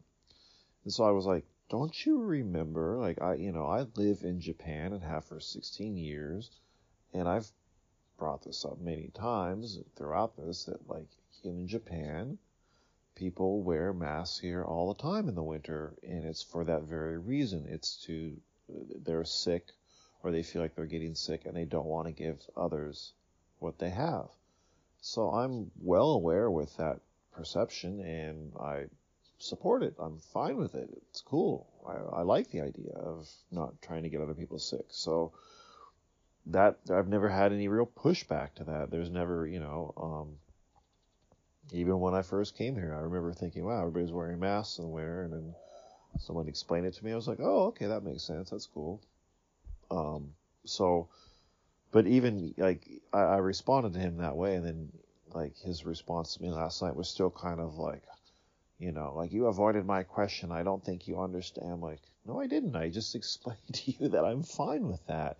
Like, because again, in his world, like he's put me in this camp of anti-maskers, and anti-maskers are a certain thing, and they and they're selfish, and so they can't understand that you're wearing a mask to help others. So, and I'm because I'm in that camp because I'm not Brian with my own nuanced.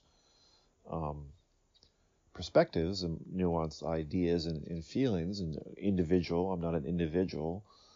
Therefore, even though I told him, I explained to him, hey, here's actually my individual experience. You're wrong about what you're saying about me. Here's who I am. He still goes back to like, well, wait, it's like he didn't even hear me, you know? And this is a, I don't want to go too far into this, but this is one of the problems with social media, with Facebook. Um, the fact that it's, you know, the the word people use that well it, it's asynchronous which means like I can type my response whenever and you can read read it whenever. Like we're not in the same time together. And it's text based so that distances us from each other a lot on its merits. Um, so that's one of the reasons that I think Facebook is going to go the way of the doo doo if it doesn't adapt. Like I, I was saying to him yesterday, I wish, and I've been wanting this for a while, like Facebook Messenger, I can share voice messages. Now that you can only do one minute, then you have to stop and do another minute, and it's a little bit annoying in that way.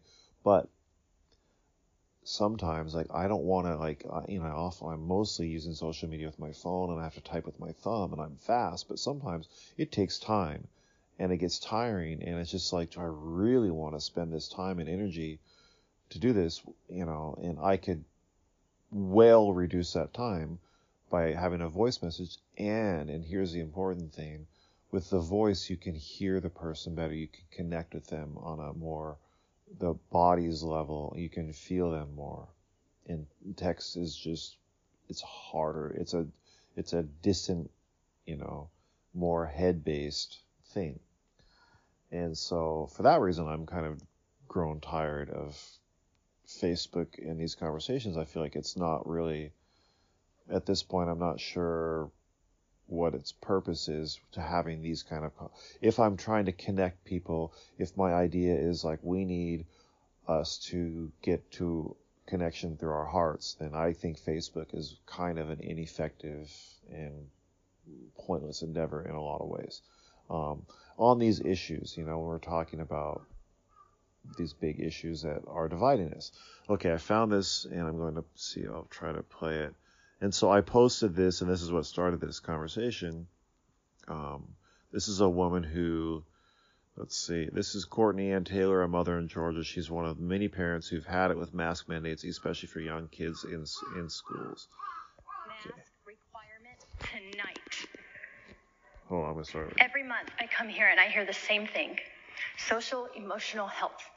If you truly mean that, you would end the mask requirement tonight. Tonight.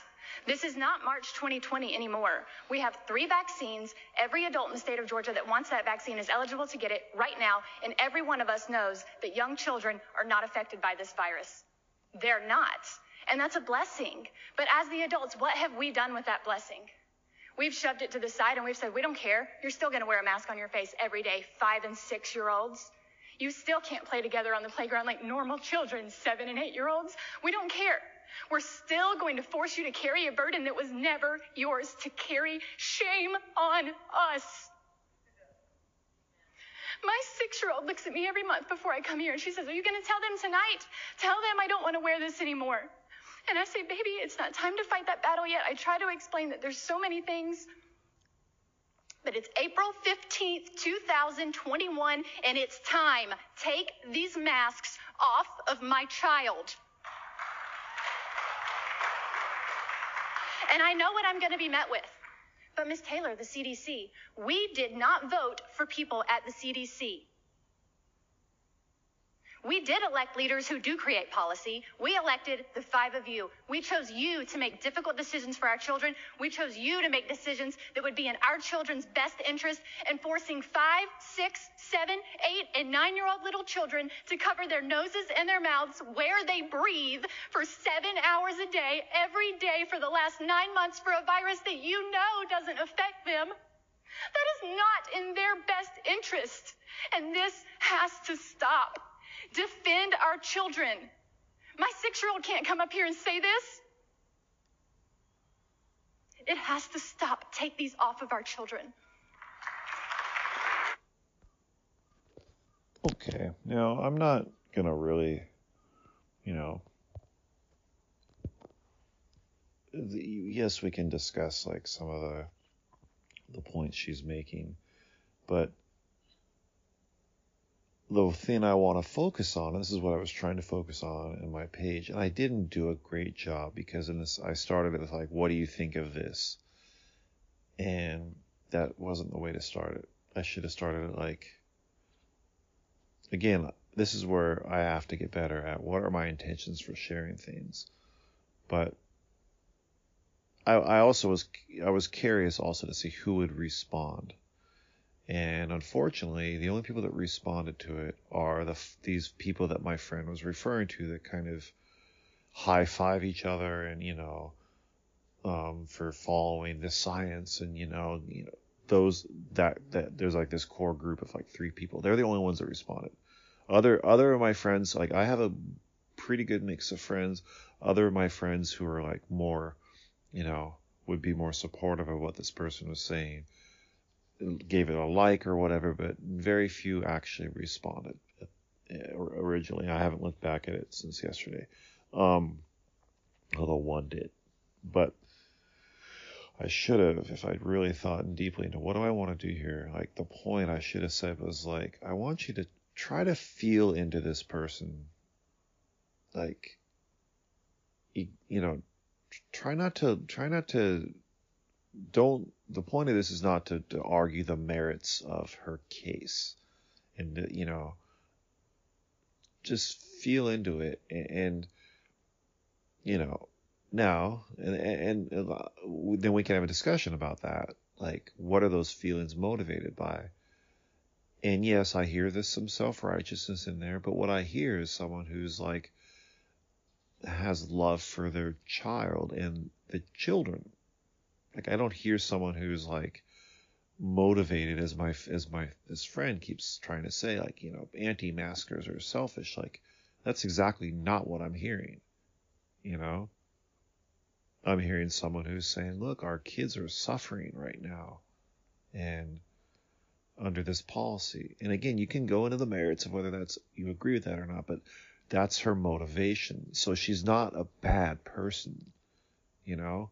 And that's what I'm trying to you know I because to me that's the concern I have right now. The biggest concern and I had this concern before the pandemic. It was my intuition it was growing in like 2018, you know, from through the Trump years in particular, but it was growing and growing and growing. And then in fall of 2019, when it was like, you need to quit your job, you know, you got you you've had this job for 15 years. It's time to move on. And why don't you go to America and take a trip and write this book?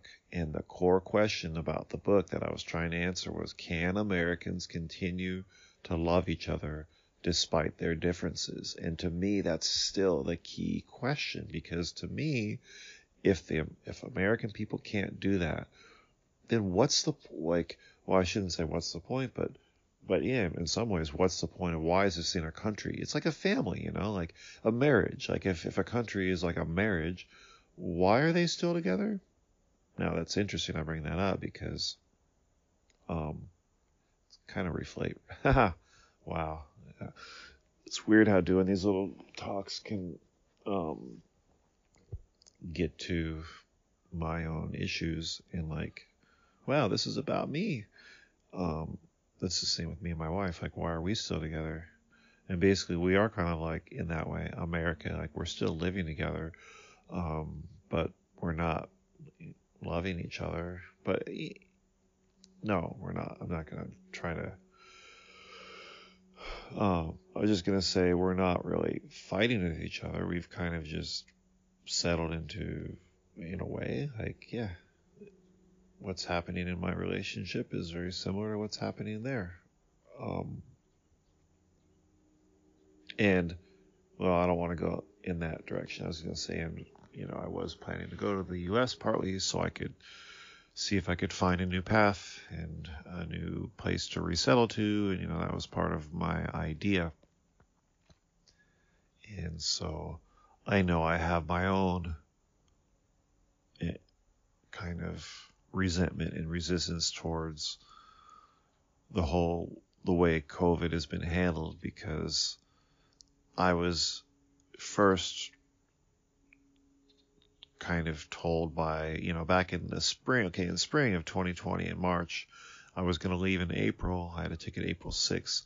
And at that time, it wasn't, it was kind of my own decision. It was like, all right, things are kind of gotten crazy. Yes, I want to go, but the the few I had some events. I was gonna meet some friends in mid-April, and like they canceled. And I was gonna go to a concert in mid-April, and that got canceled. And some of the things I in like I was gonna see my parents, and they were like, "Well, you can't see us now because they're living in this." Uh, kind of retirement community, and they're like, well, we can't have visitors now. So everything, all my reasons, you know, all the things I had planned were canceled. So I was like, all right, I guess I'm staying. Um, and I was okay with that because it's like, you know, the start of the whole thing, nobody knew where it was going. But then as time, you know, that my, I moved my ticket back to July and I was like, kind of thinking, yeah, well, summer things will be, you know, cleared up. And they pretty much were.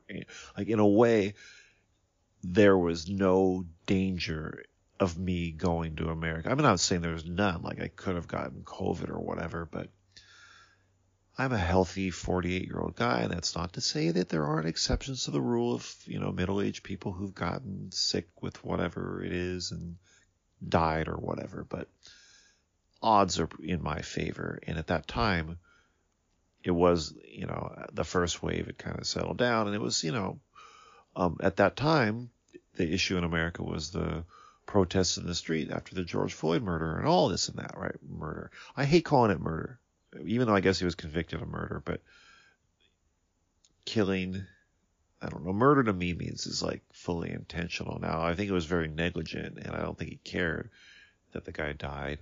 Um, so maybe, yeah, fine. George Floyd murder, whatever. Stay off that. Um, but, excuse me, I should drink some water and sit up because my voice sounds a little bit rough when I'm laying there. I gotta start wrapping this up. Um, but it came, it, it became to a point where I felt like I was being, like, then people, well, particularly my parents, were like, "Oh no, it's not safe to come here. It's better to stay in Japan." And now I honestly do wish, in part of me, I mean, you know, maybe it was better. I I had set up a couple jobs in this, you know, so um so I kind of committed to a few things. They were small things, but I think you know ultimately I think I did what I what I had to do and it was it's it was the right thing but there is this part of me that feels like I played it safe and I wish I hadn't you know? Um, because I don't want to let just like playing it safe be my guiding principle you know?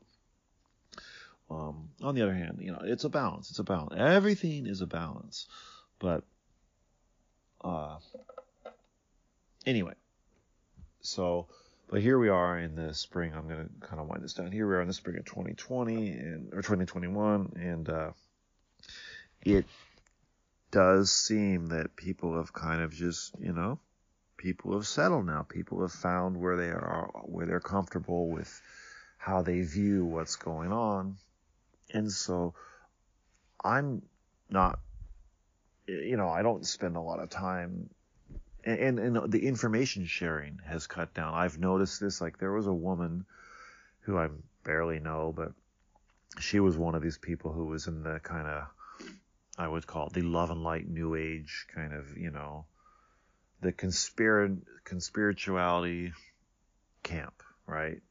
And she's a really nice lady, and you know, but she was sending me like stuff like kind of QAnon adjacent stuff, you know, like throughout 2020. And she would just send me these like I, I know she's the type of person who would just send these videos to lots of friends. Like she wouldn't put any personalized comments. She would just send a link. And she was doing this until about like kind of the end of the winter this year, like right around the, you know, middle, early March. Like she was one of the last holdouts that would just send me stuff.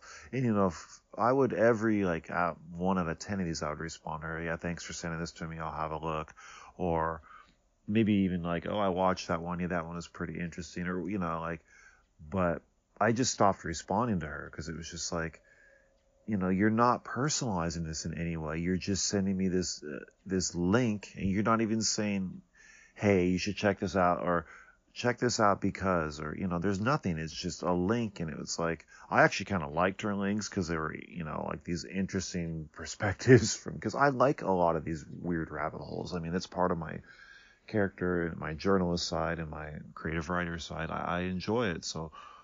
I never minded it. I told her that. I'm like, yeah, send it all the time. So perhaps I was one of the last ones she kept sending it to, but I kind of stopped responding to her and uh, now she hasn't sent me anything in a while. Now I'm sure if I sent her a message, she would start up again.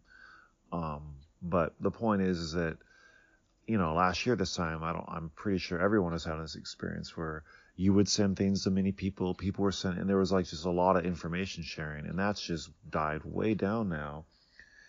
And this last week, I, I got busy with my work, and I was like, yeah, I don't need. I don't. Not only I don't need to go on Facebook, but I, you know, I don't even want to. Like, I'm just, I'm fine with being off. I, I have got fo- stuff to focus on, and it's good.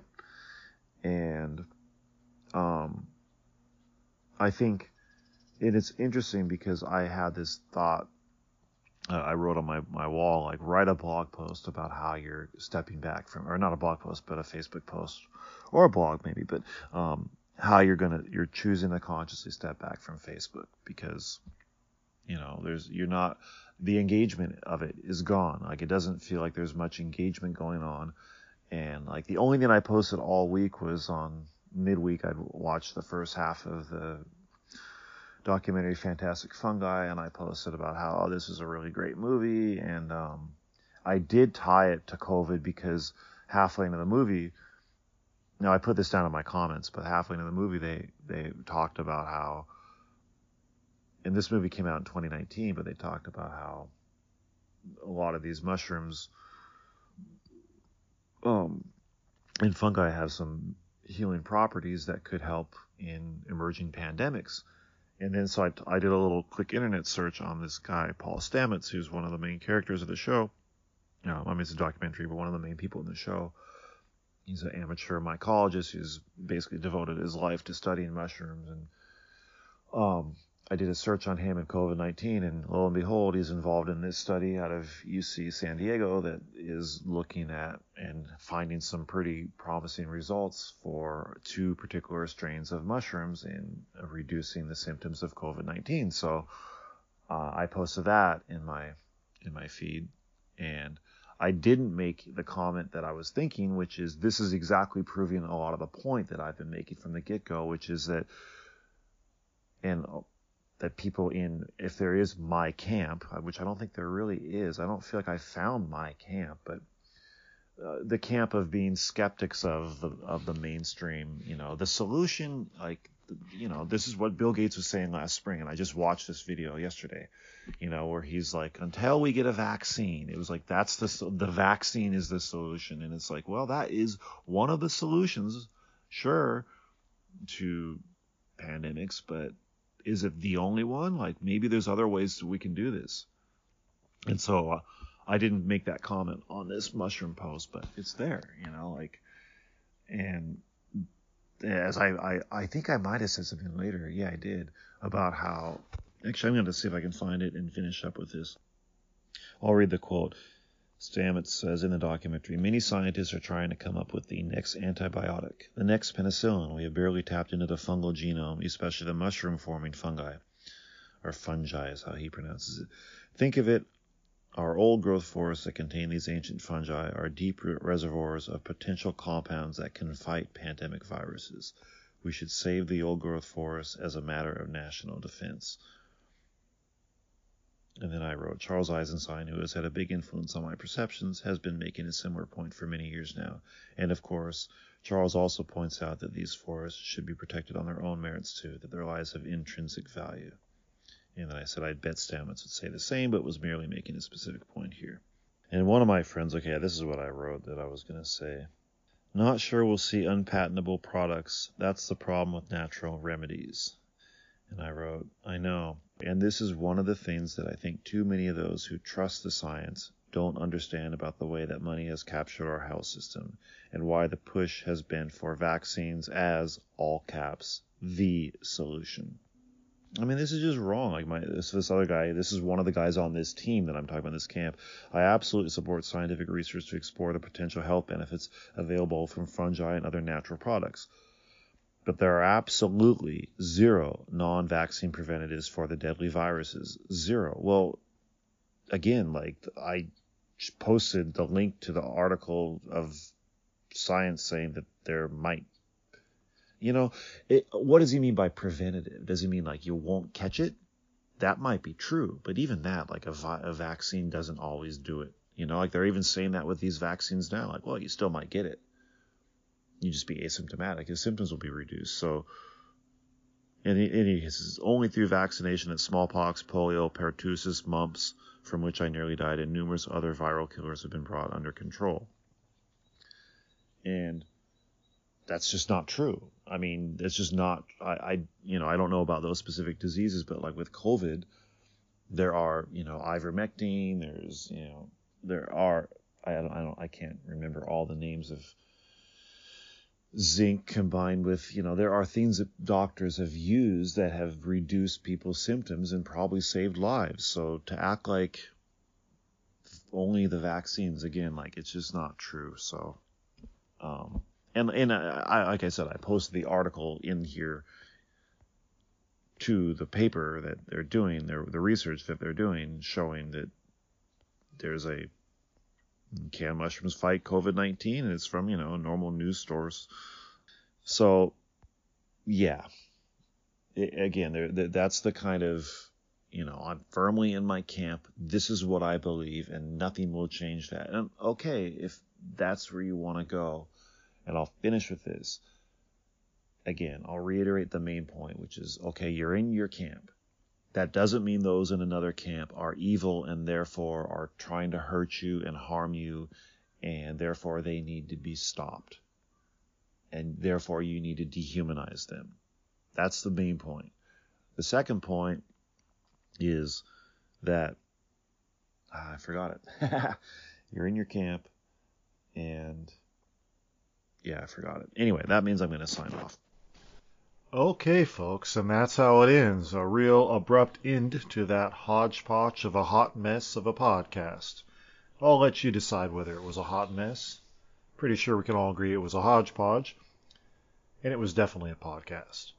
But I've had your ear for long enough, and if you stuck around this long, I just wanted to come in here and say thanks for listening. I'll probably get back to some more regular type ramble by the rivers where each episode is, you know, the usual 30 to 40 minutes long. But this was a trip through my mind over the past three weeks during the end of Aries season and the start of Taurus season. And speaking of Taurus season, it is beautiful outside, a little bit windy, but I've been putting off my daily bike ride and my grocery shopping, so it's time for me to get out to that. So until next time, thanks again for listening, and we'll see you around.